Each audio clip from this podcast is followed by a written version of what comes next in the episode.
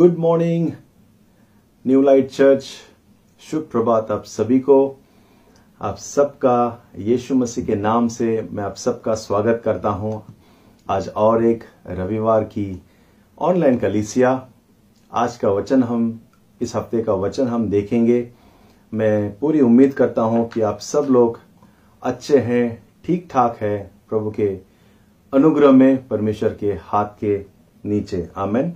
आओ हम आगे बढ़े। पिछले संडे बहुत ही अच्छा पास्टर बेनी ने वचन शेयर किया। बहुत अरसों के बाद हमने उसे सुना।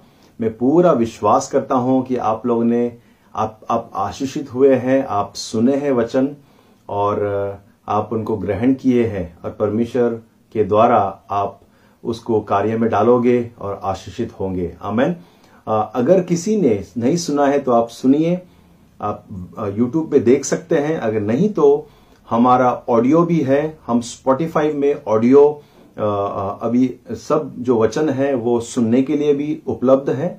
अगर आपको चाहिए सुनने के लिए तो प्लीज़ आप मुझे एक मैसेज छोड़ दें। नहीं तो हम ग्रुप में डाला करेंगे कंपलसरी, ताकि आप कोई वचन, कोई किसी हफ़्ते का वचन मिस ना करें। हमें तो खास करके पास्टर बैनी का वचन ज़रूर सुनना। आप उस वचनों पर बहुत हफ्तों तक ध्यान कर सकते हैं, अध्ययन कर सकते हैं और सीख सकते हैं। हमें सो आशीषित हो जाए आप लोग। दूसरी बात कि हम बच्चों के लिए जो है कुछ छोटे छोटे वीडियोस बनाकर हमारे संडे स्कूल टीचर भेज रहे हैं सभी पेरेंट्स को माँ बाप को, ताकि आप अपने बच्चों को ये जो बाइबल की कार्टून की कहानियाँ हैं कार्टून के फॉर्म में है तो कार्टून की कहानियाँ जो है बाइबल के वो यू नो सुन सके और बाइबल के साथ हमेशा संपर्क में रहे टच में रहे। सो so, आप माँ बाप से मेरी निव, निव, निवेदन है रिक्वेस्ट है कि आप कभी कभी हमारे बच्चे जो हैं बहुत सारे टाइम कुछ भी देखते रहते हैं मोबाइल में खेलते रहते हैं। अच्छा है कि आप संडे के दिन टाइम निकाले और अपने बच्चों को जो हम हर हफ़्ते हमारा संडे स्कूल टीचर्स हर हफ़्ते आपको छोटा सा वीडियो भेज रहे हैं। आप उनको बिठाइए बच्चों को और दिखाइए और उनसे पूछिए, आप इस कहानी से आपने आज क्या सीखा? क्योंकि ये बहुत अच्छी बात है कि हम कार्टून के फॉर्म में आप हर संडे एक एक कहानी बच्चों को आप सुना सकते हैं, दिखा सकते हैं। तो ज़रूर आप एंकरेज किए अपने बच्चों को और वो सुन सके और कुछ सीख सके। और ये आपके ऊपर है। किस तरह से आप उनको प्रोत्साहन करते हैं, सवाल पूछते हैं। हमें मंगलवार के दिन मेंस मीटिंग है। याद दिला दो सभी पुरुष को। हम 30 से 40 मिनट तक जूम पे मिल रहे हैं अभी भी फ़िलहाल। तो मंगलवार के दिन आठ से साढ़े आठ या आठ, बीस, आठ, चालीस तक हम मिलते हैं। तो प्लीज़ आप जो पुरुष है, जुड़े। बहुत अच्छा समय हम बिताते हैं। एक खास घोषणा है। अगले संडे हम कमीशन ग्लोबल जो हम कमीशन की कलिसियाँ, जो परिवार है, पूरा कमीशन ग्लोबल अगले संडे हम साढ़े छह बजे, शाम को साढ़े छह से साढ़े सात तक एक ज्वाइंट सभा है। यूट्यूब का लिंक मैं भेजूँगा। हम सब लोग इंग्लिश और हिंदी में दोनों रहेगा ये सभा। हम सब इस वचन को, आराधना को और बहुत सारे चीज़ों को हम देखेंगे, सीखेंगे। और क्या हो रहा है पूरे कमीशन कलीसिया में? वो हम अपडेट ले सकते हैं देख सकते हैं और प्रोत्साहन हो सकते हैं। तो अगले संडे साढ़े छह बजे इंग्लिश और हिंदी दोनों में रहेगा। बहुत ही अच्छा प्रोग्राम है वचन रहेगा सुनने के लिए। तो आप आ, प्लीज़ आप ट्यून इन करें हम लिंक आपको भेजेंगे। और ऑफरिंग्स जो है आपके डोनेशंस जो है दान जो है आप भेजें आप प्रतीक्षा को कांटेक्ट करें आप उनके हाथ में दे सकते हैं। या फिर आप डायरेक्टली कलिसिया के अकाउंट में आप ट्रांसफ़र कर सकते हैं। अगर आप ट्रांसफ़र कर रहे हैं तो आपसे निवेदन है कि आप प्रतीक्षा को इतला करें ताकि उसको इस बारे में जानकारी रहे। हमें सो so, आओ हम आज का आज हम वचन देखेंगे। आ, हम एक नई श्रृंखला शुरू की है। नई प्रीचिंग सीरीज़ सरमन सीरीज़ शुरू किया है और उस सीरीज़ का नाम है अच्छा फल लाना। बाइबल हमें सिखाता है कि हम अच्छे फल लाए। परमेश्वर अपेक्षा करता है हमसे कि हम अच्छा फल लाए। पास्टर बैनी ने बहुत ही अच्छी शुरुआत दी है हमें और इस श्रृंखला की बुनियाद डाला है और वो कह रहा था कि प्रभु में फलदायी होना, प्रभु में फलदायी होना। और वो शुरुआत किया यह कहते हुए कि हम जो है, ये हम फलदायी के लिए हमें बुलाया गया है। परमेश्वर हमें फलदायी के लिए हमें बुलाया गया है। और वो एक बहुत ही अच्छी बात कहा कि हम परमेश्वर के हैं। हम परमेश्वर के हैं तो हमें परमेश्वर के लिए फल लाना है।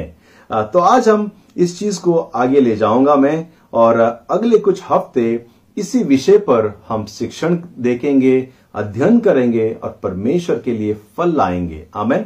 तो आइए एक वचन पढ़े और फिर प्रार्थना करके इस वचन में हम चलते हैं।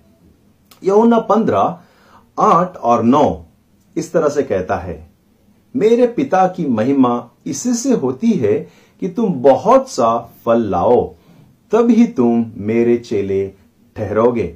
जैसे पिता ने मुझसे प्रेम रखा, वैसे ही मैंने तुमसे प्रेम रखा। मेरे प्रेम में बने रहो। हमें आइए एक छोटा प्रार्थना करें। और इस वचन में हम चले। परमेश्वर, हम धन्यवाद देते हैं समय के लिए। आपका अनुग्रह, आपका हाथ, आपका प्रेम हमारे लिए है। स्वर्गीय परमेश्वर, मेरी प्रार्थना है, प्रभु जैसे आप चाहते हैं, जैसे आपकी इच्छा है, वह पूरी हो हमारे जीवन में। हाँ प्रभु, आपकी इच्छा है कि हम फल लाए। परमेश्वर, इस वचन से हमें पिता हमें मज़बूत बना। प्रभु हमें फल लाने के लिए प्रभु इस वचन से हमें भर दे। और पिता, हमारे आत्मिक आँखें खोल, हमें दृढ़ बना, हमारे विश्वास को अटल कर। इस समय आपकी पवित्र आत्मा की हमें ज़रूरत है। मुझे, सुनने वालों को और देखने वालों को, प्रभु, आपकी पवित्र आत्मा से इस वचन का भेद आप समझा। धन्यवाद इस समय के लिए। यीशु मसीह के नाम से। आमैन। वचन कहता है, यहुन्ना पंद्रह में, यीशु मसीह अपने चेलों को कहता है कि मेरे पिता की महिमा इसमें है कि आप बहुत सा फल लाओ, और जब तुम फल लाते हो तो मेरे मेरे कहलाओगे, मेरे शिष्य कहलाओगे, और पिता मुझमें है, मैं तुम में हूँ, और वो कहता है कि मेरे प्रेम में बने रहो। बहुत ही गहरा वचन है, और परमेश्वर खुश होता है, परमेश्वर अति आनंदित होता है जब हम फल लाते हैं। और पास्टर बैनी कह रहा था, आखिरी उसका आखिरी पॉइंट था कि फल उत्पन्न करने के लिए हमें परमेश्वर ने अनुग्रह दिया है और हमें पोषित होने के लिए परमेश्वर ने आशीष किया है। हमें हमें परमेश्वर ने बुलाया है कि हम आशीषित हो, फलवंत हो और प्रभु को महिमा बहुत सारा लाए। तो आज का वचन का शीर्षक मैंने सोचा है कि हम परमेश्वर द्वारा लगाए गए हैं। हम एक पेड़ के समान मैं एक आपको मैं इस शब्द का इस्तेमाल करूँगा कि हम पेड़ के समान हैं। अगर हम देखें, एक पेड़ को हम लगाते हैं और उससे अपेक्षा करते हैं कि वो अपनी ऋतु में फले, फूले, फल लाए, फूल लाए। अगर फल का पेड़ है तो हम फल की आशा करते हैं। अगर फूल का पेड़ है तो हम फूल देखने की आशा करते हैं अपने बगीचे में खूबसूरत। और मैं इस कहानी से शुरू करूँगा। एक व्यक्ति था जो पेड़ पौधों से बहुत ही प्रेम करता था। वो अपने घर के सामने वो अपने लिए एक बगीचा तैयार करने में शुरुआत करता है। वो बहुत अच्छी मट्टी लाता है बहुत अच्छे जो है आ, साधन लेकर आता है और बगीचे तैयार करने की प्रक्रिया शुरू करता है। और वो एक एक पेड़ एक एक पौधों को चुन चुन कर लाकर अपने बगीचे में लगाता है और उससे देखभाल करता है। उसे खाद डालता है, उसे पानी देता है, अपने आँखें उसके ऊपर हमेशा गड़ाए रखता है। वो जो भी ज़रूरत है, उस पेड़ के लिए, पौधों के लिए, पोषण होने के लिए, फलने के लिए और फूल और फल लाने के लिए जो भी ज़रूरत है, वो हर एक पौधों के लिए वो करता है। देखभाल करता है उसकी कटाई करता है, उसको छाटता है और वो वो हर एक पेड़ के ऊपर अपनी नज़र रखता है। और वो देखता है कि अपने बगीचा जो है खूबसूरत से वो फल और फूल लेकर आता है। हमें परमेश्वर ने हमें लगाया है कि हम फलदायक बने। हम अच्छे फल लाए। यही हमारा मकसद है इस सीरीज़ का कि हम अच्छे फल लाने वाले बने। मैं शुरू शुरुआत में ही ये कहते हुए पहले बातों से मैं शुरू करूँगा। हमें संसार के शुरुआत ही में ही फलदायक होने के लिए बुलाया गया है। अमेन पहली बात, हमें संसार की शुरुआत में ही परमेश्वर ने हमें फलदायक होने के लिए बुलाया गया है। बाइबल शुरू होता है गार्डन से। बाइबल उत्पत्ति का शुरू होता है, उत्पत्ति गार्डन से एक बगीचा है जहाँ पर परमेश्वर हमारी सृष्टि करता है। यहाँ तक असल में हमारा सृष्टि, हमारा पैदावेश हम गार्डन में ही हुआ है, बगीचे में ही हुआ है। और बाइबल अंत भी होता है और एक बगीचे बगीचे के द्वारा। सो बाइबल की शुरुआत और अंत में बगीचे का ज़िक्र किया गया है। हमारा जो जन्म है, हमारे सृष्टि जो है, वो बगीचे में हुआ है। परमेश्वर चाहता है कि हम बड़े हम आगे बढ़े, हम हम फलवंत बढ़े। परमेश्वर ने हमें लगाया है, हमें बोया है कि हम फल लाए, हम बढ़े और फल लाए। परमेश्वर ने हमें लगाया प्रिय लोगों।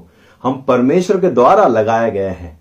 शुरुआती में, संसार की शुरुआती में हमें आशीष दिया गया है कि जाओ और आशीषित हो, जाओ और फूलो फलो और फैल जाओ। ये हम आशीष में ही हम सृष्टि किया है मनुष्य का। परमेश्वर शुरुआत का आशीष था कि तुम आशीषित हो। तुम फल लाओ, तुम बढ़ो, तुम आशीषित हो जाओ, दूसरों के लिए आशीष का कारण बनो। जब परमेश्वर ने इब्राहिम को बुलाया तो आशीष का कारण बनने के लिए, उसकी पीढ़ी को आशीष करने के लिए परमेश्वर ने बुलाया।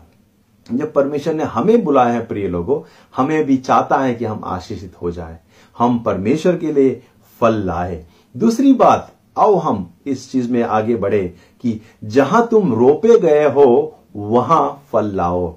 जहाँ तुम्हें बोया गया है, रोपे गए हैं, वहाँ तुम फल लाओ। परमेश्वर ने हमें बनाया है कि हम फलवंत बने। पास्टर बेनी पिछले बार बता रहा था कि हमें पोषण के लिए ही परमेश्वर ने अनुग्रह दिया है। और वो कहानी में, बाइबल की कहानी में एक व्यक्ति जो है, एक पेड़ को आकर देखता है मालिक। और मालिक को कहता है कि ये पेड़ बहुत सालों से फल नहीं ला रहा है। पिछले तीन साल से देख रहा हूँ, ये फल नहीं ला रहा है।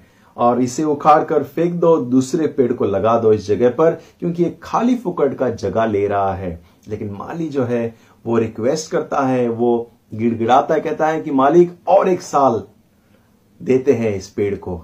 इस बार मैं और कुछ ट्राई करता हूँ और कुछ आ, मेरी तरफ़ से कुछ एक्सपेरिमेंट करता हूँ खोदता हूँ खाद डालता हूँ और देखते हैं इस बार वो फल लाता है कि नहीं। प्रिय लोगों हमें जहाँ पर डाला है जहाँ पर रोपा है जहाँ पर हमें परमेश्वर ने बोया है सोच समझकर बोया है। पूरे प्लानिंग के साथ, योजना के साथ परमेश्वर ने बोया है। हम ऐसे ही एक्सीडेंट के द्वारा, क्या कहते हैं, अचानक ऐसे ही आँख बंद करके कहीं लगाया नहीं है, कहीं बोया नहीं है परमेश्वर परमेश्वर जानता है कौन से मट्टी में, कहाँ पर हमें रखा है, कैसा जीवन है परमेश्वर पहले से ही जानता था। प्रभु ने हमें प्लानिंग के साथ बोया है। वचन कहता है कि सृष्टि से पहले परमेश्वर हमारे बारे में कल्पना कर चुका है। उसके हाथों पर हमारे नामों को लिख चुका है। उसके हृदय में हमारे ख्याल है। परमेश्वर हमें पहले से ही जानता है कि हम इंडिया में होंगे, हम यू नो इस देश में रहेंगे, ऐसी भाषाएँ बोलेंगे, ये मेरा पिता, ये मेरी माँ होगा। हमारे बच्चे कौन है वो भी जानता है। होने से पहले परमेश्वर ने हमें हर एक चीज़ को सही जगह पर डाला है और वो अपेक्षा करता है कि हम फल लाए। कभी कभी हम सोचते हैं, काश मैं यहाँ नहीं होता। मैं एक अच्छे देश में होता, जहाँ पर वृद्धि है, जहाँ पर सब कुछ अच्छा है तो मैं प्रभु के लिए बहुत कुछ करता। शायद हम सोचते, काश ये जो कोरोना वायरस है ना, ये मुझे रोक के रखा है फल लाने के लिए। ये अगर चले जाएगा ना तो मैं अब फल लाऊँगा। मेरा ये एक तकलीफ़ मेरा जीवन में है, अगर वो अगर सॉल्व हो जाए, मैं फिर फल लाऊँगा। मेरा बच्चा जो है, बहुत तकलीफ़ दे रहा है। अगर ये मेरा बेटा या बेटी सुधर जाए या फिर यू नो काम पे लग जाए, या उसकी पढ़ाई खत्म हो जाए, या शादी हो जाए, फिर मैं प्रभु में फल लाऊँगा। और बहुत से बार कई कारण हम दे दे सकते हैं और कह सकते हैं, ये खत्म होने के बाद में मैं प्रभु के लिए फल लाऊँगा। लेकिन परमेश्वर ऐसा नहीं चाहता। परमेश्वर चाहता है कि जिस स्थिति में हम हैं, शायद मुश्किल रहेगा, उनमें भी हम परमेश्वर के लिए फल लाए। कठिन से कठिन स्थिति में, क्योंकि प्रभु अनुग्रह हमें देता है हर एक परिस्थिति में। प्रभु का वचन कहता है फल जो है, हल पे हाथ रख के जो पीछे मुड़ता है, वो मेरे राज्य के लायक नहीं है। यानी कि परमेश्वर में आकर फिर वो वापस जाता है, फल नहीं लाता है, वो पीछे मुड़ जाता है वो मेरे लायक नहीं है। परमेश्वर चाहता है कि हम हर एक स्थिति में, क्योंकि प्रभु अनुग्रह देता है। हम और आगे बढ़े, हम हम आगे बढ़ते ही रहे और प्रभु के लिए फल लाए, भले स्थिति कैसी भी हो। हो सकता है स्थिति में हम एक अच्छे, मज़बूत योद्धा बनकर उभरे हम। हमारी हर एक क्वालिटी का जाँच हो जाएगा। हमारी परिस्थिति का हम कितने मज़बूत हैं, जीवन के सामना कर सकते हैं। हम हमारे जो कहते हैं ना, हमारी सहन शक्ति का भी परीक्षण हो जाएगा। जब मुश्किल से मुश्किल घड़ी में भी हम परमेश्वर की ओर देखते हैं, प्रभु के लिए हम फल लाते हैं। मुझे याद है यरमिया 28 और 29 में पढ़ रहा था। 28 में एक झूठा नबी आकर इसराइल के लोगों को कहता है कि देखो, अब तुम तुम पर्शा के राज्य में, तुम गुलामगिरी में हो और अगले दो साल में तुम छूट जाओगे। तुम लोग वापस अपने देश चले जाओगे और तुम लोग सब लोग आशीषित हो जाओगे, परमेश्वर तुम्हें आशीष करेगा, इस इस गुलामगिरी से प्रभु छुड़ा देगा, और तुम लोग वापस अपने देश चले जाओ, क्योंकि उस समय इसराइल जो है, वो गुलामगिरी में थे, पर्शा के राजा जो थे, बेबीलोन का राजा जो था, वो उनके वहाँ पर थे, वे लोग पूरा का पूरा इसराइल गुलामगिरी में थे, और ये झूठा नबी आकर कहता है कि, और हो गया और एक दो साल फिनिश्ड दो साल के अंदर तुम तुम सब लोग वापस चले जाओगे, तुम आशीषित होगे। डोंट वरी सिर्फ़ दो साल तक टेम्पररी रहो तुम और टेंशन की लिए ज़रूरत नहीं है। कुछ परमानेंट कुछ करने को मत जाओ। दो साल में हम वैसे भी जाने वाले यहाँ से। और फिर यरमिया आता है और वो उस, जो पाखंडी नबी है, जो झूठा नबी है, उसे डांटता है। क्योंकि परमेश्वर यरमिया से बात करता है। और वापस आकर वो कहता है कि यरमिया कहता है अपने लोगों को इसराइल के लोगों को, कि ये जो झूठा नबी है, वो झूठ बोल रहा है।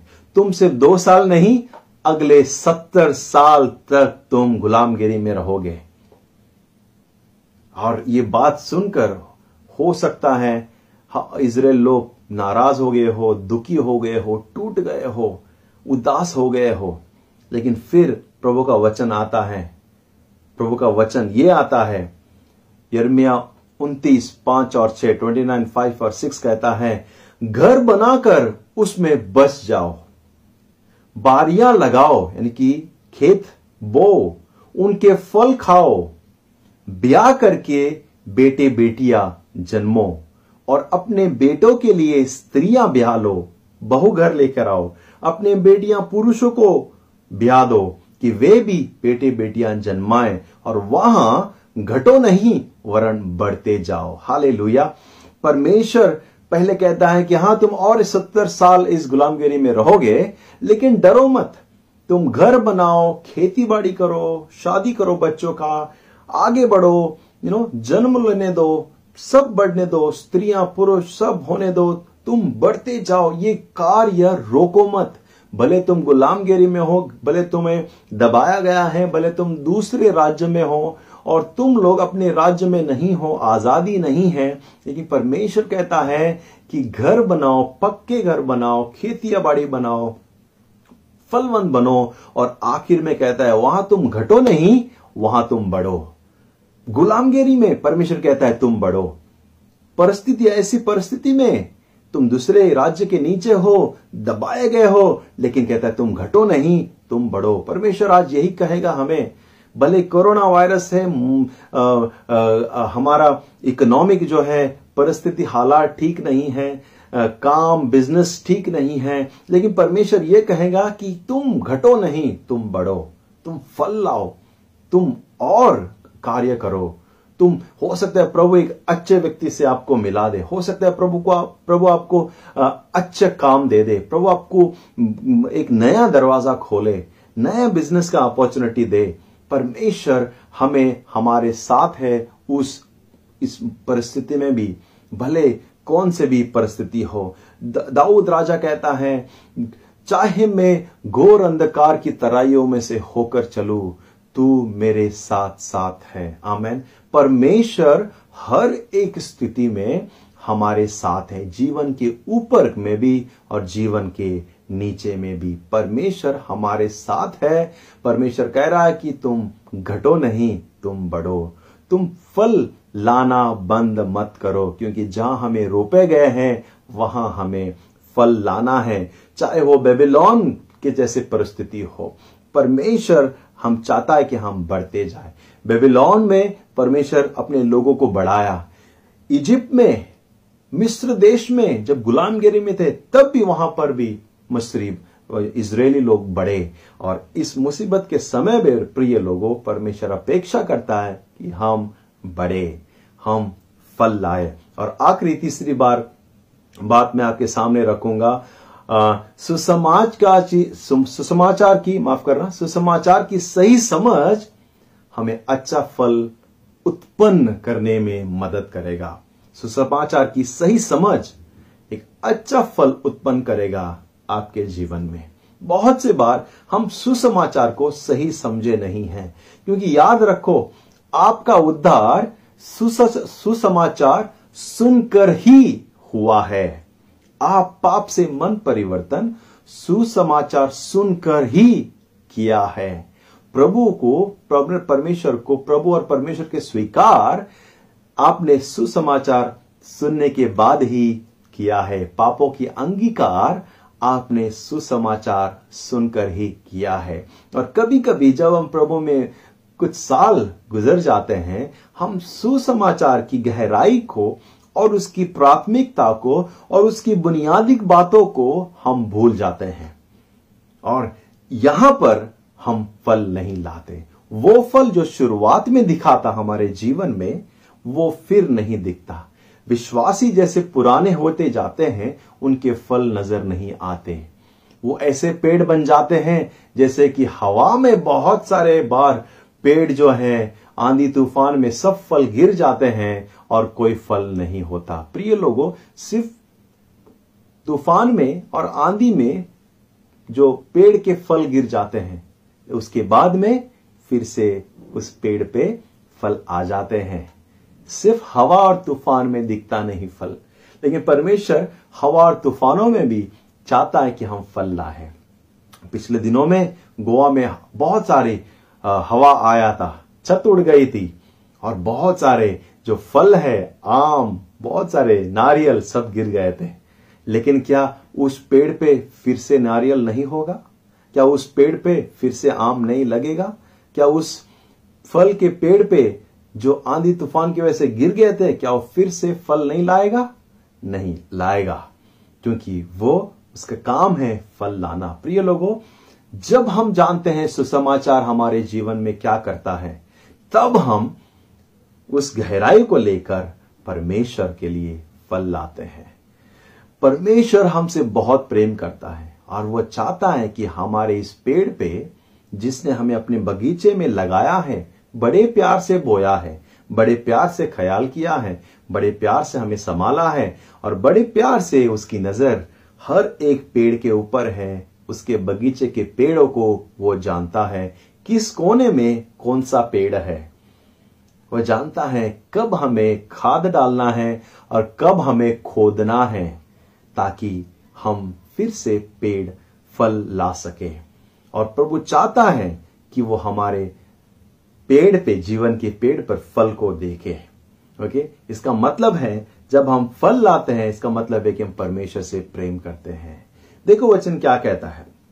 अभी अभी हमने पढ़ा था शुरुआत में, पंद्रह योना पंद्रह, आठ और नौ कहता है, मेरे पिता की महिमा इसी से होती है कि तुम बहुत सारा फल लाओ, तभी तुम मेरे चेले ठहरोगे। जैसे पिता मुझसे प्रेम रखता है, वैसे ही मैंने तुमसे प्रेम किया है। मैंने तुमसे प्रेम किया है, मेरे प्रेम में बने रहो। जब हम फल लाते हैं, हम यह कहते हैं, प्रभु, हम आपसे प्रेम करते हैं। हम आपको चाहते हैं, हम आपको प्राथमिकता देते हैं, हम आपको सर परे ऊपर रखे हैं, प्रथम रखे हैं जीवन में। परिस्थितियाँ मुझे रोक नहीं सकती, मुझे आपके लिए फल लाने के लिए। हम यह कहते हैं कि हम आपसे, सबसे बढ़कर हम आपसे प्रेम करते हैं। प्रिय लोगों, जब हम फल लाना बंद नहीं करते, हम यह कहना बंद नहीं करते कि हम प्रभु से प्रेम करते हैं। हम प्रभु को चाहते हैं पूरे दिल से, पूरे शक्ति से, पूरे परिस्थिति से, पूरे प्राण से, पूरे मन से। इसीलिए प्रभु चाहता है कि हम फल लाए। भजन संगीत एक और वचन दो और तीन देखो क्या कहता है। परंतु वह तो यहुआ की व्यवस्था से प्रसन्न रहता और उसकी व्यवस्था पर रात दिन ध्यान करता। वह मनुष्य उस वक्ष के समान है जो बहती पानी के धाराओं के किनारे लगाया गया है और वह अपने वृत्ति में फलता है और जिसके पत्ते कभी मुरझाते नहीं और जो कुछ वह पुरुष करे वह सफल होता है। आमेन आमेन आमेन। वचन कहता है कि हाँ वो व्यक्ति जो परमेश्वर से प्रेम करता है, परमेश्वर के वचन पर ध्यान करता है, दिन रात उसके वचन पर वो केंद्रित रखता अपना जीवन, उसके वचन के ऊपर अपना जीवन चलाता है, वह व्यक्ति उस पेड़ के समान है जो पानी के धारा के किनारे लगाया गया है।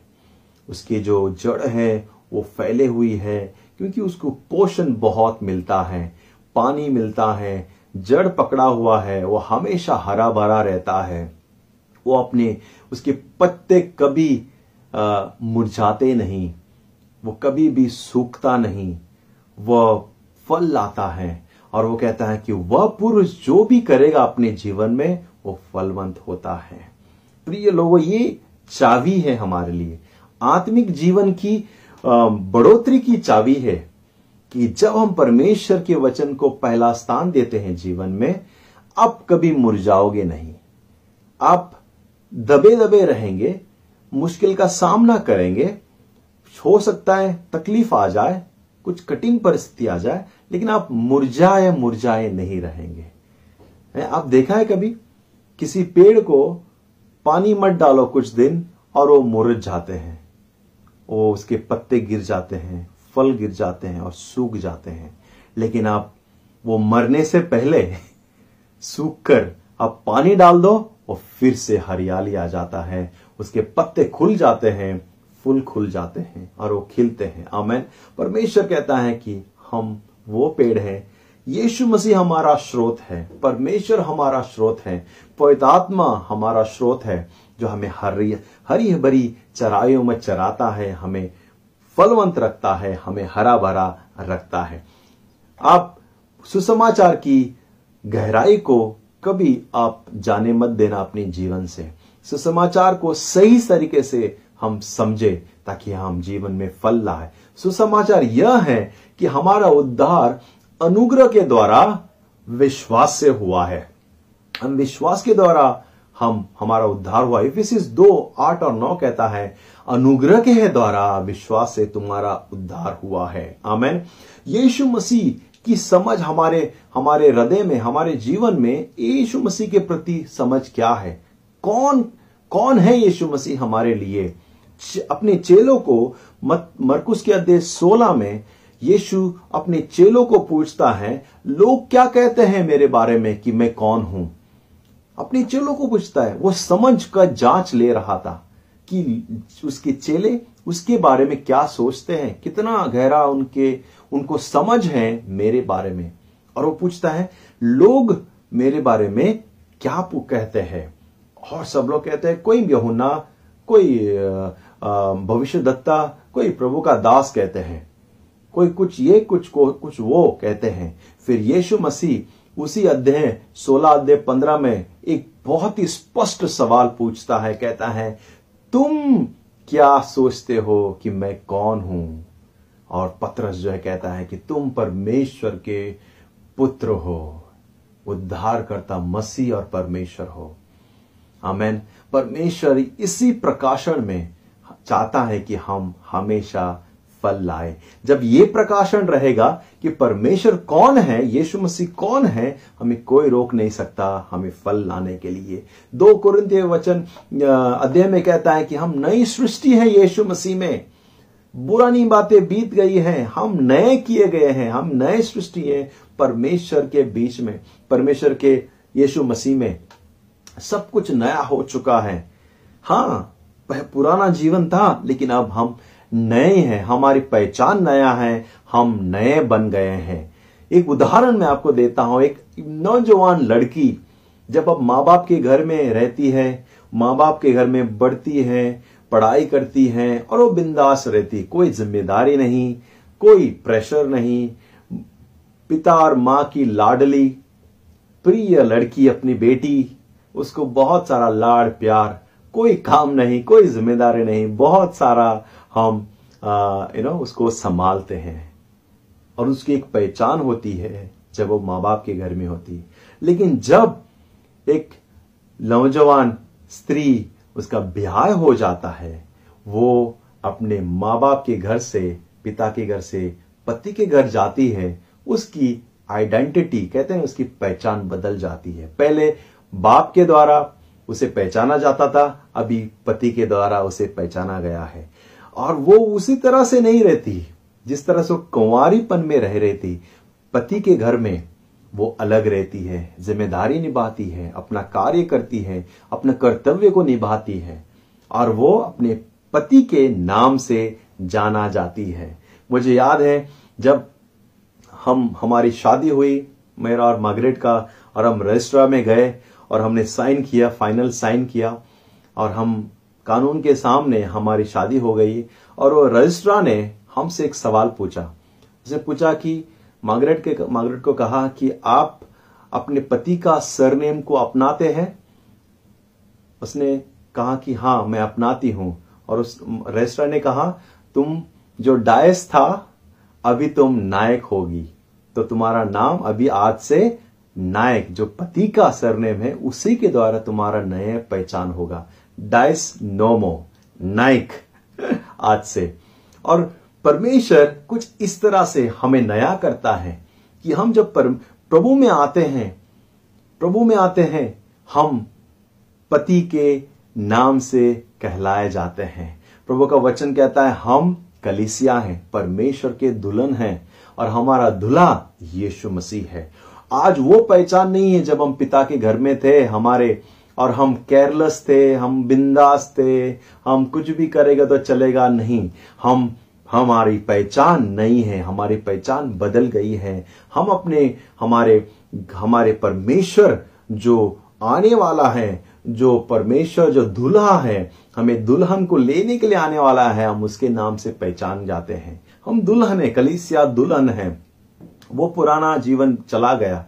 हम देखो सब कुछ प्रभु ने नया कर दिया। और परमेश्वर के राज्य में जैसे एक लड़की एक स्त्री बनती है एक नौजवान लड़की एक जैसे एक यू नो एकदम आज़ाद जीवन जीती है वो शादी होने के बाद किस तरह से ज़िम्मेदारी जीवन बिताती है अपना कर्तव्य पूरी करती है और अपना वो आ, संसार बसाती है उसी तरह जब हम प्रभु में आए हैं प्रिय लोगों हम जिम्मेदारिक बने हम अपने कर्तव्य को निभाएँ, हम प्रभु को लिए महिमा लाए प्रबर परमेश्वर के लिए फल लाए, और हमारे कर्ता को हम बहुत सारा आदर और सम्मान लेकर आए।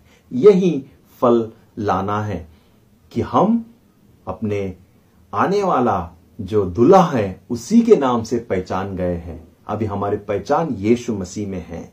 आमेन। तो आओ हम परमेश्वर के लिए फल लाए। प्रार्थना करो अपने खुद के लिए।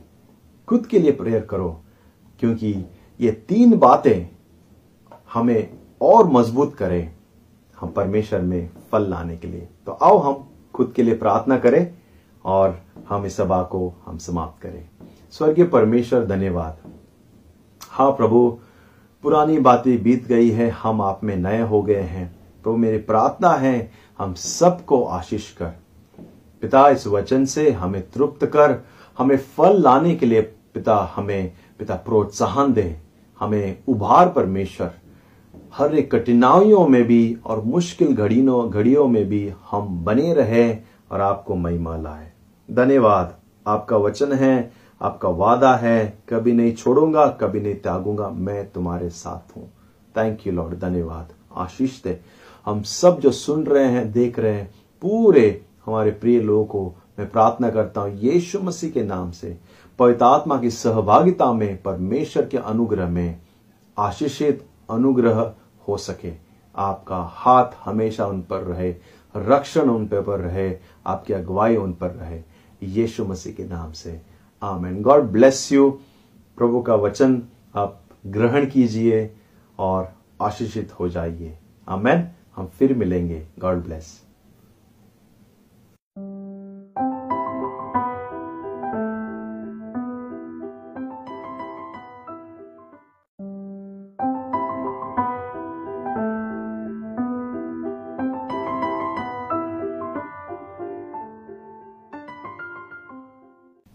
Good morning new light church शुभ प्रभात आप सभी को, आप सबका, यीशु मसीह के नाम से मैं आप सबका स्वागत करता हूँ।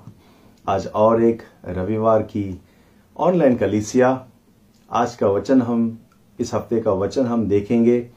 मैं पूरी उम्मीद करता हूँ कि आप सब लोग अच्छे हैं ठीक ठाक है, प्रभु के अनुग्रह में, परमेश्वर के हाथ के नीचे। आमेन। आओ हम आगे बढ़े। पिछले संडे बहुत ही अच्छा पास्टर बेनी ने वचन शेयर किया। बहुत अरसों के बाद हमने उसे सुना।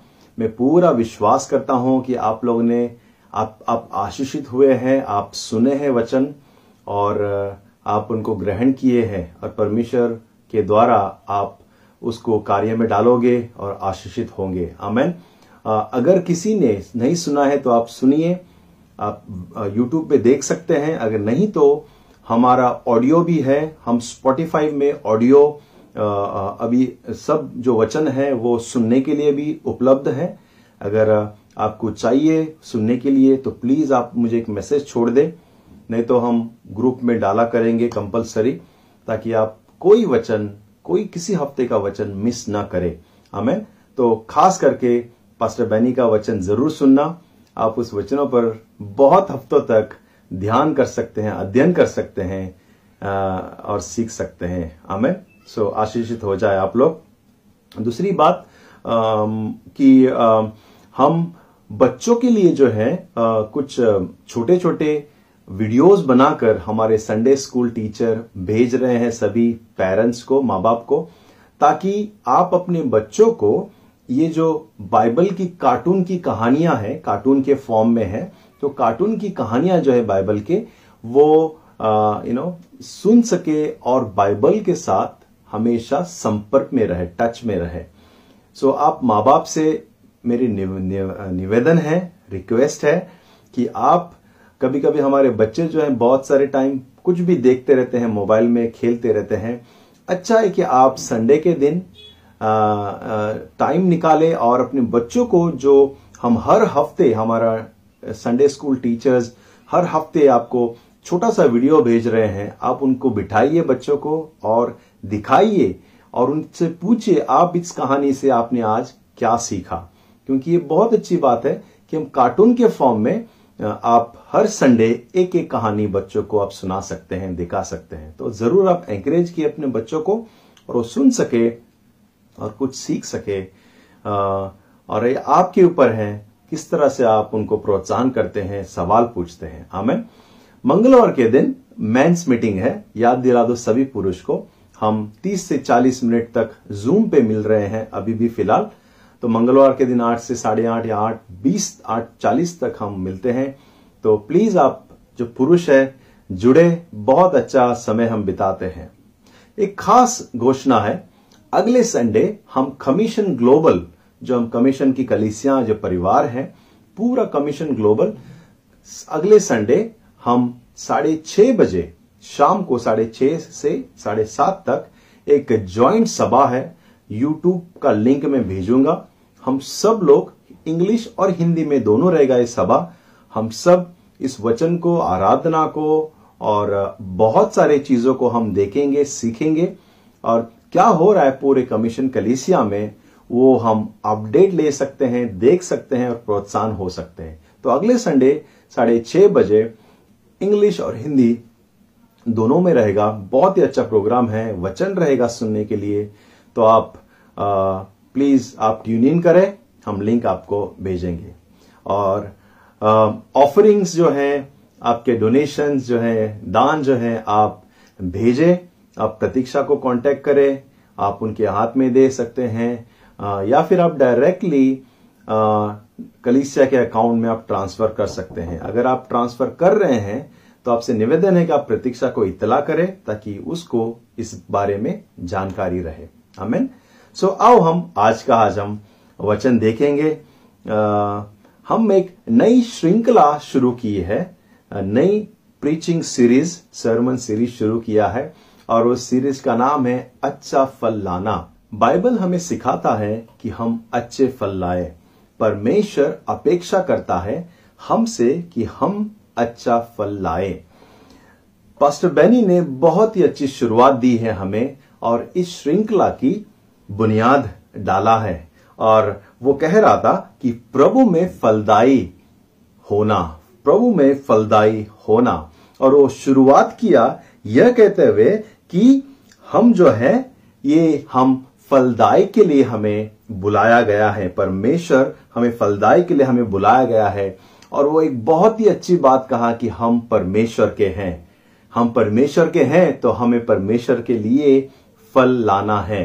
तो आज हम इस चीज़ को आगे ले जाऊँगा मैं, और अगले कुछ हफ़्ते इसी विषय पर हम शिक्षण देखेंगे, अध्ययन करेंगे, और परमेश्वर के लिए फल लाएँगे। आमेन। आइए एक वचन पढ़े और फिर प्रार्थना करके इस वचन में हम चलते हैं। यमुना पंद्रह, आठ और नौ इस तरह से कहता है, मेरे पिता की महिमा इससे होती है कि तुम बहुत सा फल लाओ तब ही तुम मेरे चेले ठहरोगे। जैसे पिता ने मुझसे प्रेम रखा, वैसे ही मैंने तुमसे प्रेम रखा। मेरे प्रेम में बने रहो। हमें आइए एक छोटा प्रार्थना करें और इस वचन में हम चले। परमेश्वर, हम धन्यवाद देते हैं समय के लिए। आपका अनुग्रह, आपका हाथ, आपका प्रेम हमारे लिए है। स्वर्गीय परमेश्वर, मेरी प्रार्थना है, प्रभु जैसे आप चाहते हैं, जैसे आपकी इच्छा है, वह पूरी हो हमारे जीवन में। हाँ प्रभु, आपकी इच्छा है कि हम फल लाए। परमेश्वर, इस वचन से हमें पिता हमें मज़बूत बना। प्रभु हमें फल लाने के लिए प्रभु इस वचन से हमें भर दे। और पिता, हमारे आत्मिक आँखें खोल, हमें दृढ़ बना, हमारे विश्वास को अटल कर। इस समय आपकी पवित्र आत्मा की हमें ज़रूरत है। मुझे, सुनने वालों को और देखने वालों को, प्रभु आपकी पवित्र आत्मा से इस वचन का भेद आप समझा। धन्यवाद इस समय के लिए। यीशु मसीह के नाम से। आमैन।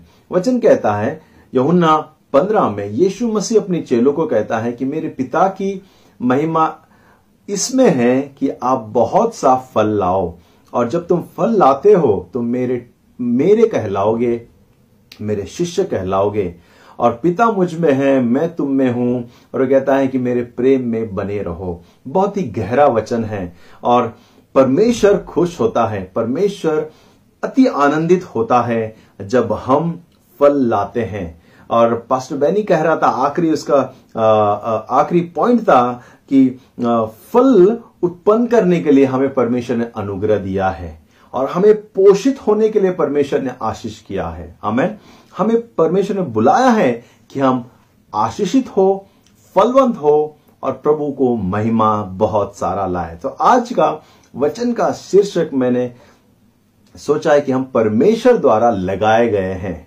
हम एक पेड़ के समान मैं एक, आपको मैं इस शब्द का इस्तेमाल करूँगा कि हम पेड़ के सम्मान हैं।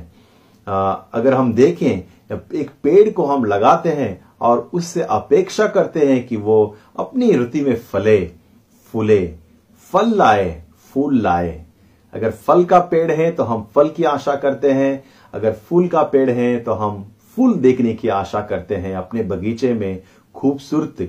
और मैं इस कहानी से शुरू करूँगा। एक व्यक्ति था जो पेड़ पौधों से बहुत ही प्रेम करता था। वो अपने घर के सामने वो अपने लिए एक बगीचा तैयार करने में शुरुआत करता है। वो बहुत अच्छी मिट्टी लाता है, बहुत अच्छे जो है साधन लेकर आता है और बगीचे तैयार करने की प्रक्रिया शुरू करता है। और वो एक एक पेड़, एक एक पौधों को चुन चुन कर लाकर अपने बगीचे में लगाता है। और उससे देखभाल करता है, उसे खाद डालता है, उसे पानी देता है, अपने आँखें उसके ऊपर हमेशा गड़ाए रखता है। वो जो भी ज़रूरत है, उस पेड़ के लिए, पौधों के लिए, पोषण होने के लिए, फलने के लिए और फूल और फल लाने के लिए जो भी ज़रूरत है, वो हर एक पौधों के लिए वो करता है। देखभाल करता है, उसकी कटाई करता है, उसको छाटता है और वो उस हर एक पेड़ के ऊपर अपनी नज़र रखता है और वो देखता है कि अपने बगीचा जो है खूबसूरत से वो फल और फूल लेकर आता है। हमें परमेश्वर ने हमें लगाया है कि हम फलदायक बने।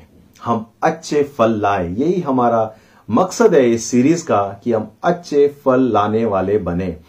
मैं शुरू शुरुआत में ही ये कहते हुए पहले बातों से मैं शुरू करूँगा हमें संसार के शुरुआत ही में ही फलदायक होने के लिए बुलाया गया है। अमेन पहली बात, हमें संसार की शुरुआत में ही परमेश्वर ने हमें फलदायक होने के लिए बुलाया गया है। बाइबल शुरू होता है गार्डन से।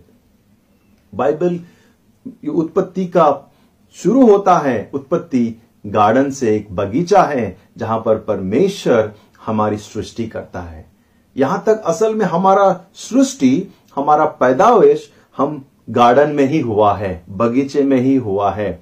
और बाइबल अंत भी होता है और एक बगीचे बगीचे के द्वारा। सो बाइबल की शुरुआत और अंत में बगीचे का ज़िक्र किया गया है। हमारा जो जन्म है, हमारे सृष्टि जो है, वो बगीचे में हुआ है। परमेश्वर चाहता है कि हम बड़े हम आगे बढ़े, हम हम फलवंत बढ़े परमेश्वर ने हमें लगाया है, हमें बोया है कि हम फल लाए, हम बढ़े और फल लाए। परमेश्वर ने हमें लगाया, प्रिय लोगों। हम परमेश्वर के द्वारा लगाए गए हैं। शुरुआती में, संसार की शुरुआती में हमें आशीष दिया गया है कि जाओ और आशीषित हो, जाओ और फूलो, फलो और फैल जाओ। ये हम आशीष में ही हम सृष्टि किया है मनुष्य का। परमेश्वर शुरुआत का आशीष था कि तुम आशीषित हो। तुम फल लाओ, तुम बढ़ो, तुम आशीषित हो जाओ, दूसरों के लिए आशीष का कारण बनो। जब परमेश्वर ने इब्राहिम को बुलाया तो आशीष का कारण बनने के लिए, उसकी पीढ़ी को आशीष करने के लिए परमेश्वर ने बुलाया। जब परमेश्वर ने हमें बुलाया है, प्रिय लोगों, हमें भी चाहता है कि हम आशीषित हो जाए। हम परमेश्वर के लिए फल लाए। दूसरी बात आओ हम इस चीज़ में आगे बढ़े कि जहाँ तुम रोपे गए हो, वहाँ फल लाओ। जहाँ तुम्हें बोया गया है, रोपे गए हैं, वहाँ तुम फल लाओ। परमेश्वर ने हमें बनाया है कि हम फलवंत बने। पास्टर बेनी पिछले बार बता रहा था कि हमें पोषण के लिए ही परमेश्वर ने अनुग्रह दिया है। और वो कहानी में, बाइबल की कहानी में एक व्यक्ति जो है, एक पेड़ को आकर देखता है मालिक और मालिक को कहता है कि ये पेड़ बहुत सालों से फल नहीं ला रहा है। पिछले तीन साल से देख रहा हूँ, ये फल नहीं ला रहा है और इसे उखाड़ कर फेंक दो, दूसरे पेड़ को लगा दो इस जगह पर, क्योंकि ये खाली फुकट का जगह ले रहा है। लेकिन माली जो है, वो रिक्वेस्ट करता है, वो गिड़गिड़ाता है, कहता है कि मालिक और एक साल देते हैं इस पेड़ को। इस बार मैं और कुछ ट्राई करता हूँ, और कुछ मेरी तरफ़ से कुछ एक्सपेरिमेंट करता हूँ, खोदता हूँ, खाद डालता हूँ और देखते हैं इस बार वो फल लाता है कि नहीं। प्रिय लोगों, हमें जहाँ पर डाला है, जहाँ पर रोपा है, जहाँ पर हमें परमेश्वर ने बोया है, सोच समझकर बोया है। पूरे प्लानिंग के साथ, योजना के साथ परमेश्वर ने बोया है। हम ऐसे ही एक्सीडेंट के द्वारा, क्या कहते हैं, अचानक ऐसे ही आँख बंद करके कहीं लगाया नहीं है, कहीं बोया नहीं है परमेश्वर परमेश्वर जानता है कौन से मट्टी में, कहाँ पर हमें रखा है, कैसा जीवन है, परमेश्वर पहले से ही जानता था। प्रभु ने हमें प्लानिंग के साथ बोया है।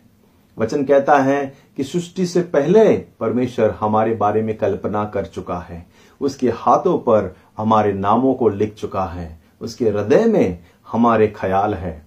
परमेश्वर हमें पहले से ही जानता है कि हम इंडिया में होंगे, हम यू नो इस देश में रहेंगे, ऐसी भाषाएँ बोलेंगे, ये मेरा पिता, ये मेरी माँ होगा। हमारे बच्चे कौन है वो भी जानता है, होने से पहले। परमेश्वर ने हमें हर एक चीज़ को सही जगह पर डाला है और वो अपेक्षा करता है कि हम फल लाए। कभी कभी हम सोचते हैं, काश मैं यहाँ नहीं होता। मैं एक अच्छे देश में होता, जहाँ पर वृद्धि है जहाँ पर सब कुछ अच्छा है तो मैं प्रभु के लिए बहुत कुछ करता। शायद हम सोचते, काश ये जो कोरोना वायरस है ना, ये मुझे रोक के रखा है फल लाने के लिए। ये अगर चले जाएगा ना तो मैं अब फल लाऊँगा। मेरा ये एक तकलीफ़ मेरा जीवन में है, अगर वो अगर सॉल्व हो जाए, मैं फिर फल लाऊँगा। मेरा बच्चा जो है, बहुत तकलीफ़ दे रहा है। अगर ये मेरा बेटा या बेटी सुधर जाए, या फिर काम पे लग जाए, या उसकी पढ़ाई खत्म हो जाए, या शादी हो जाए, फिर मैं प्रभु में फल लाऊँगा। और बहुत से बार कई कारण हम दे दे सकते हैं और कह सकते हैं, ये खत्म होने के बाद में मैं प्रभु के लिए फल लाऊँगा। लेकिन परमेश्वर ऐसा नहीं चाहता। परमेश्वर चाहता है कि जिस स्थिति में हम हैं, शायद मुश्किल रहेगा, उनमें भी हम परमेश्वर के लिए फल लाए। कठिन से कठिन स्थिति में, क्योंकि प्रभु अनुग्रह हमें देता है, हर एक परिस्थिति में। प्रभु का वचन कहता है फल जो है हल पे हाथ रख के जो पीछे मुड़ता है, वो मेरे राज्य के लायक नहीं है। यानी कि परमेश्वर में आकर फिर वो वापस जाता है, फल नहीं लाता है, वो पीछे मुड़ जाता है वो मेरे लायक नहीं है। परमेश्वर चाहता है कि हम हर एक स्थिति में, क्योंकि प्रभु अनुग्रह देता है, हम और आगे बढ़े, हम हम आगे बढ़ते ही रहे और प्रभु के लिए फल लाए भले स्थिति कैसी भी हो। हो सकता है स्थिति में हम एक अच्छे, मज़बूत योद्धा बनकर उभरे हम। हमारी हर एक क्वालिटी का जाँच हो जाएगा। हमारी परिस्थिति का हम कितने मज़बूत हैं, जीवन के सामना कर सकते हैं। हम हमारे जो कहते हैं ना, हमारी सहन शक्ति का भी परीक्षण हो जाएगा। जब मुश्किल से मुश्किल घड़ी में भी हम परमेश्वर की ओर देखते हैं, प्रभु के लिए हम फल लाते हैं। मुझे याद है यरमिया 28 और 29 में पढ़ रहा था। 28 में एक झूठा नबी आकर इसराइल के लोगों को कहता है कि देखो, अब तुम तुम पर्शा के राज्य में, तुम गुलामगिरी में हो और अगले दो साल में तुम छूट जाओगे। तुम लोग वापस अपने देश चले जाओगे और तुम लोग सब लोग आशीषित हो जाओगे, परमेश्वर तुम्हें आशीष करेगा, इस इस गुलामगिरी से प्रभु छुड़ा देगा, और तुम लोग वापस अपने देश चले जाओ, क्योंकि उस समय इसराइल जो है, वो गुलामगिरी में थे, पर्शा के राजा जो थे, बेबीलोन का राजा जो था, वो उनके वहाँ पर थे, वे लोग पूरा का पूरा इसराइल गुलामगिरी में थे, और ये झूठा नबी आकर कहता है कि, और हो गया और एक दो साल फिनिश्ड दो साल के अंदर तुम सब लोग वापस चले जाओगे, तुम आशीषित होगे। डोंट वरी सिर्फ़ दो साल तक टेम्पररी रहो तुम और टेंशन की लिए ज़रूरत नहीं है। कुछ परमानेंट कुछ करने को मत जाओ। दो साल में हम वैसे भी जाने वाले यहाँ से। और फिर यरमिया आता है और वो उस, जो पाखंडी नबी है, जो झूठा नबी है, उसे डांटता है। क्योंकि परमेश्वर यरमिया से बात करता है। और वापस आकर वो कहता है कि यरमिया कहता है अपने लोगों को इसराइल के लोगों को, कि ये जो झूठा नबी है, वो झूठ बोल रहा है। तुम सिर्फ़ दो साल नहीं, अगले सत्तर साल तक तुम गुलामगिरी में रहोगे। और ये बात सुनकर हो सकता है इसराइल लोग नाराज़ हो गए हो, दुखी हो गए हो, टूट गए हो, उदास हो गए हो। लेकिन फिर प्रभु का वचन आता है। प्रभु का वचन ये आता है यर्मिया उन्तीस, पाँच और छह ट्वेंटी नाइन फाइव और सिक्स कहता है, घर बनाकर उसमें बस जाओ। बारियाँ लगाओ, यानी कि खेत बो, उनके फल खाओ। ब्याह करके बेटे बेटियाँ जन्मो और अपने बेटों के लिए स्त्रियाँ ब्याह लो। बहु घर लेकर आओ। अपने बेटियाँ पुरुषों को ब्याह दो कि वे भी बेटे बेटियाँ जन्माएँ और वहाँ घटो नहीं वरण बढ़ते जाओ। हाले परमेश्वर पहले कहता है कि हाँ, तुम और सत्तर साल इस गुलामगिरी में रहोगे, लेकिन डरो मत। तुम घर बनाओ, खेती बाड़ी करो, शादी करो बच्चों का, आगे बढ़ो यू नो जन्म लेने दो, सब बढ़ने दो, स्त्रियाँ, पुरुष, सब होने दो, तुम बढ़ते जाओ। ये कार्य रोको मत। भले तुम गुलामगिरी में हो, भले तुम्हें दबाया गया है, भले तुम दूसरे राज्य में हो और तुम लोग अपने राज्य में नहीं हो, आज़ादी नहीं है, लेकिन परमेश्वर कहता है कि घर बनाओ, पक्के घर बनाओ, खेतिया बाड़ी बनाओ फलवंत बनो, और आखिर में कहता है, वहाँ तुम घटो नहीं, वहाँ तुम बढ़ो। गुलामगिरी में परमेश्वर कहता है, तुम बढ़ो। परिस्थिति ऐसी परिस्थिति में तुम दूसरे राज्य के नीचे हो, दबाए गए हो, लेकिन कहता है, तुम घटो नहीं, तुम बढ़ो। परमेश्वर आज यही कहेगा हमें भले कोरोना वायरस है आ, आ, आ, हमारा इकोनॉमिक जो है परिस्थिति हालात ठीक नहीं है आ, काम बिज़नेस ठीक नहीं है लेकिन परमेश्वर ये कहेगा कि तुम घटो नहीं तुम बढ़ो तुम फल लाओ तुम और कार्य करो। तुम हो सकता है प्रभु एक अच्छे व्यक्ति से आपको मिला दे हो सकता है प्रभु को प्रभु आपको अच्छा काम दे दे प्रभु आपको एक नया दरवाज़ा खोले नया बिज़नेस का अपॉर्चुनिटी दे परमेश्वर हमें हमारे साथ है उस, इस परिस्थिति में भी। भले कौन से भी परिस्थिति हो। दाऊद राजा कहता है, चाहे मैं घोर अंधकार की तराइयों में से होकर चलू, तू मेरे साथ साथ है। आमेन। परमेश्वर हर एक स्थिति में हमारे साथ है। जीवन के ऊपर में भी और जीवन के नीचे में भी। परमेश्वर हमारे साथ है। परमेश्वर कह रहा है कि तुम घटो नहीं, तुम बढ़ो। तुम फल लाना बंद मत करो, क्योंकि जहाँ हमें रोपे गए हैं, वहाँ हमें फल लाना है। चाहे वो बेबीलोन के जैसे परिस्थिति हो, परमेश्वर हम चाहता है कि हम बढ़ते जाए। बेबीलोन में परमेश्वर अपने लोगों को बढ़ाया।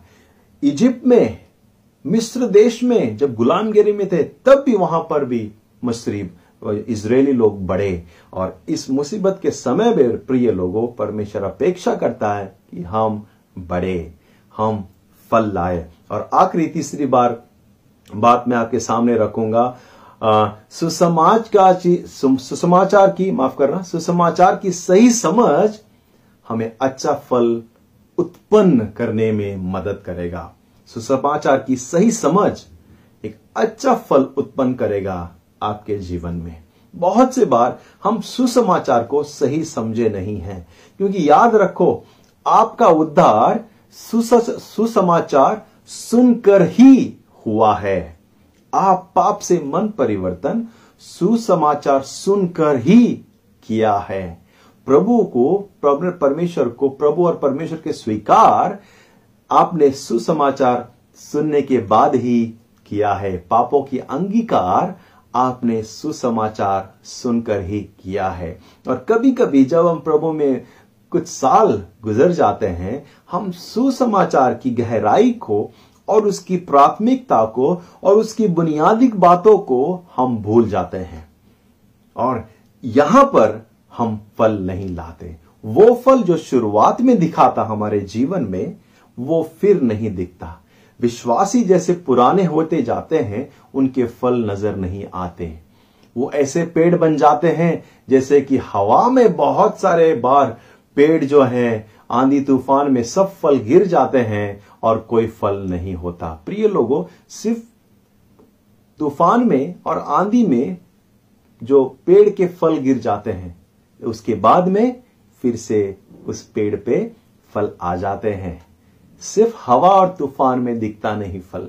लेकिन परमेश्वर हवा और तूफानों में भी चाहता है कि हम फल लाए पिछले दिनों में गोवा में बहुत सारी हवा आया था। छत उड़ गई थी और बहुत सारे जो फल है, आम, बहुत सारे नारियल सब गिर गए थे।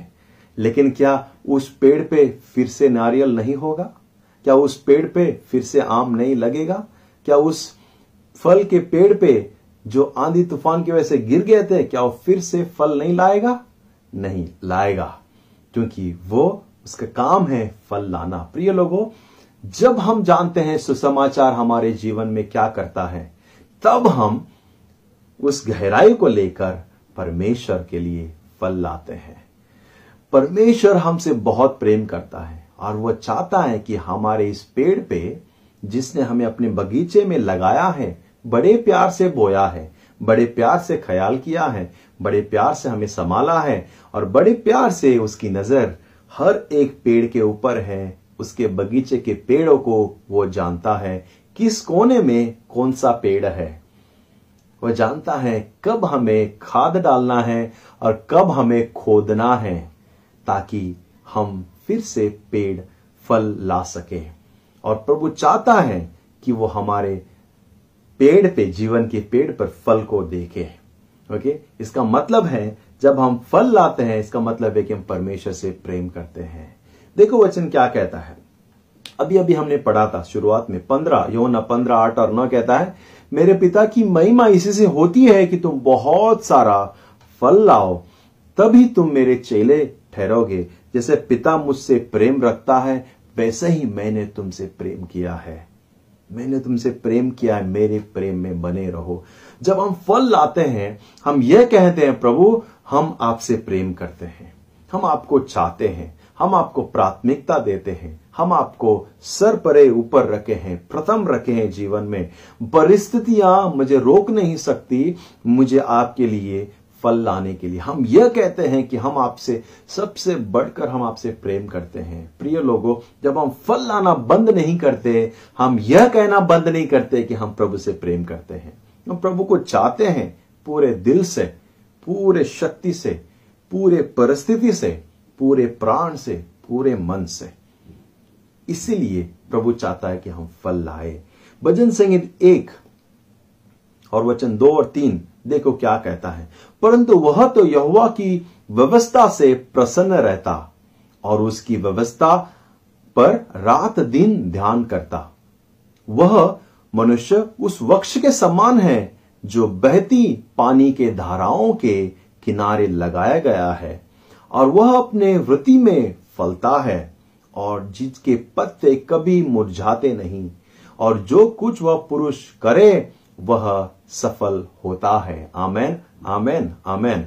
वचन कहता है कि हाँ वो व्यक्ति जो परमेश्वर से प्रेम करता है, परमेश्वर के वचन पर ध्यान करता है, दिन रात उसके वचन पर वो केंद्रित रखता अपना जीवन, उसके वचन के ऊपर अपना जीवन चलाता है, वह व्यक्ति उस पेड़ के समान है जो पानी के धारा के किनारे लगाया गया है। उसके जो जड़ है वो फैले हुई है, क्योंकि उसको पोषण बहुत मिलता है, पानी मिलता है, जड़ पकड़ा हुआ है, वो हमेशा हरा भरा रहता है। वो अपने, उसके पत्ते कभी मुरझाते नहीं, वो कभी भी सूखता नहीं वह फल लाता है, और वो कहता है कि वह पुरुष जो भी करेगा अपने जीवन में, वो फलवंत होता है। प्रिय लोगों, ये चावी है हमारे लिए। आत्मिक जीवन की बढ़ोतरी की चावी है कि जब हम परमेश्वर के वचन को पहला स्थान देते हैं जीवन में, आप कभी मुरझाओगे नहीं। आप दबे दबे रहेंगे, मुश्किल का सामना करेंगे, हो सकता है तकलीफ़ आ जाए, कुछ कठिन परिस्थिति आ जाए, लेकिन आप मुरझाए मुरझाए नहीं रहेंगे। आप देखा है कभी? किसी पेड़ को पानी मत डालो कुछ दिन और वो मुरझ जाते हैं। वो उसके पत्ते गिर जाते हैं, फल गिर जाते हैं और सूख जाते हैं। लेकिन आप, वो मरने से पहले सूख कर आप पानी डाल दो और फिर से हरियाली आ जाता है। उसके पत्ते खुल जाते हैं, फूल खुल जाते हैं और वो खिलते हैं। आमेन। परमेश्वर कहता है कि हम वो पेड़ है। यीशु मसीह हमारा स्रोत है। परमेश्वर हमारा स्रोत है। पवितात्मा हमारा स्रोत है।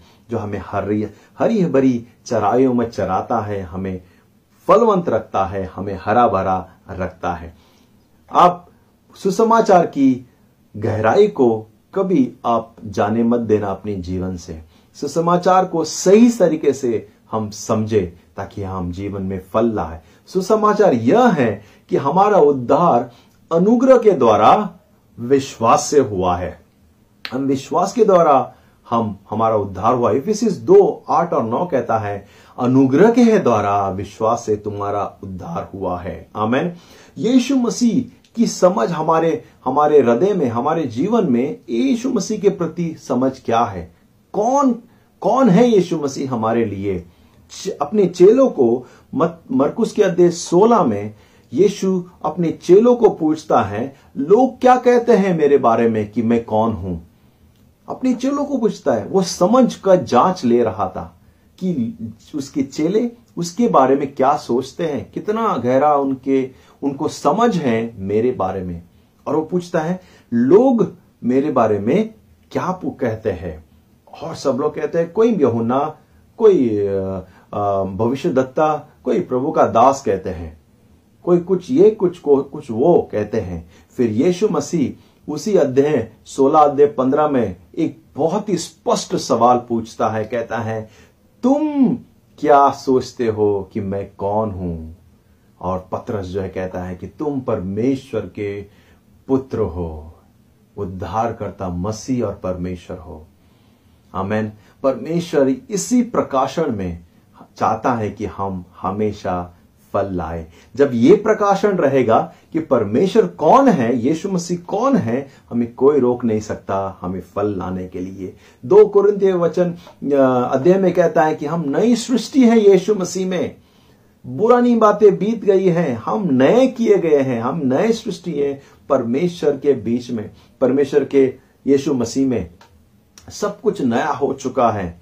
हाँ पुराना जीवन था, लेकिन अब हम नए हैं, हमारी पहचान नया है, हम नए बन गए हैं।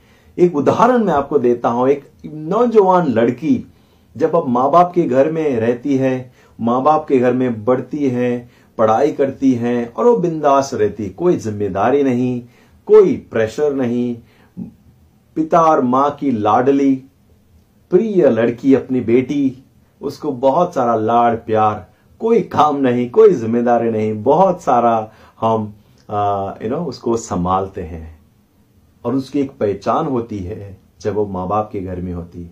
लेकिन जब एक नौजवान स्त्री उसका ब्याह हो जाता है, वो अपने माँ बाप के घर से, पिता के घर से, पति के घर जाती है, उसकी आइडेंटिटी, कहते हैं उसकी पहचान बदल जाती है। पहले बाप के द्वारा उसे पहचाना जाता था, अभी पति के द्वारा उसे पहचाना गया है। और वो उसी तरह से नहीं रहती, जिस तरह से वो कुंवारीपन में रह रही थी पति के घर में वो अलग रहती है, ज़िम्मेदारी निभाती है, अपना कार्य करती है, अपने कर्तव्य को निभाती है, और वो अपने पति के नाम से जाना जाती है। मुझे याद है, जब हम, हमारी शादी हुई, मेरा और मार्गरेट का, और हम रजिस्ट्रा में गए, और हमने साइन किया, फाइनल साइन किया, और हम कानून के सामने हमारी शादी हो गई और वो रजिस्ट्रा ने हमसे एक सवाल पूछा। उसे पूछा कि मार्गरेट के, मार्गरेट को कहा कि आप अपने पति का सरनेम को अपनाते हैं? उसने कहा कि हाँ, मैं अपनाती हूँ। और उस रजिस्ट्रा ने कहा, तुम जो डायस था, अभी तुम नायक होगी। तो तुम्हारा नाम अभी आज से नायक, जो पति का सरनेम है, उसी के द्वारा तुम्हारा नया पहचान होगा। डायस नोमो नाइक आज से। और परमेश्वर कुछ इस तरह से हमें नया करता है कि हम जब प्रभु में आते हैं, प्रभु में आते हैं, हम पति के नाम से कहलाए जाते हैं। प्रभु का वचन कहता है, हम कलिसिया हैं, परमेश्वर के दुल्हन हैं और हमारा दुल्हा यीशु मसीह है। आज वो पहचान नहीं है जब हम पिता के घर में थे, हमारे और हम केयरलेस थे, हम बिंदास थे, हम कुछ भी करेगा तो चलेगा नहीं। हम, हमारी पहचान नहीं है, हमारी पहचान बदल गई है। हम अपने, हमारे हमारे परमेश्वर जो आने वाला है, जो परमेश्वर जो दुल्हा है, हमें दुल्हन को लेने के लिए आने वाला है, हम उसके नाम से पहचान जाते हैं। हम दुल्हन है, कलिसिया दुल्हन है। वो पुराना जीवन चला गया। हम, देखो, सब कुछ प्रभु ने नया कर दिया। और परमेश्वर के राज्य में जैसे एक लड़की एक स्त्री बनती है एक नौजवान लड़की एक जैसे एक यू नो एकदम आज़ाद जीवन जीती है वो शादी होने के बाद किस तरह से ज़िम्मेदारी जीवन बिताती है अपना कर्तव्य पूरी करती है और अपना वो अ, संसार बसाती है उसी तरह जब हम प्रभु में आए हैं प्रिय लोगों हम जिम्मेदारिक बने हम अपने कर्तव्य को निभाएँ हम प्रभु को लिए महिमा लाए प्रबर परमेश्वर के लिए फल लाए और हमारे कर्ता को हम बहुत सारा आदर और सम्मान लेकर आए। यही फल लाना है कि हम अपने आने वाला जो दुल्हा है, उसी के नाम से पहचान गए हैं। अभी हमारी पहचान यीशु मसीह में है। आमेन। तो आओ हम परमेश्वर के लिए फल लाए। प्रार्थना करो अपने खुद के लिए। खुद के लिए प्रेयर करो, क्योंकि ये तीन बातें हमें और मज़बूत करें हम परमेश्वर में फल लाने के लिए। तो आओ हम खुद के लिए प्रार्थना करें और हम इस सभा को हम समाप्त करें। स्वर्गीय परमेश्वर, धन्यवाद। हाँ प्रभु, पुरानी बातें बीत गई है, हम आप में नए हो गए हैं। तो मेरी प्रार्थना है, हम सबको आशीष कर। पिता, इस वचन से हमें तृप्त कर, हमें फल लाने के लिए पिता हमें, पिता प्रोत्साहन दे। हमें उभार परमेश्वर हर एक कठिनाइयों में भी और मुश्किल घड़ियों घड़ियों में भी हम बने रहे और आपको महिमा लाए। धन्यवाद। आपका वचन है, आपका वादा है। कभी नहीं छोड़ूँगा, कभी नहीं त्यागूँगा। मैं तुम्हारे साथ हूँ। थैंक यू लॉर्ड धन्यवाद। आशीष दे। हम सब जो सुन रहे हैं, देख रहे हैं, पूरे हमारे प्रिय लोगों को मैं प्रार्थना करता हूँ, यीशु मसीह के नाम से, पवित्र आत्मा की सहभागिता में, परमेश्वर के अनुग्रह में, आशीषित अनुग्रह हो सके। आपका हाथ हमेशा उन पर रहे, रक्षण उन पर रहे, आपकी अगुवाई उन पर रहे। यीशु मसीह के नाम से। आमेन। God bless you. प्रभु का वचन आप ग्रहण कीजिए और आशीषित हो जाइए। आमेन। हम फिर मिलेंगे। God bless.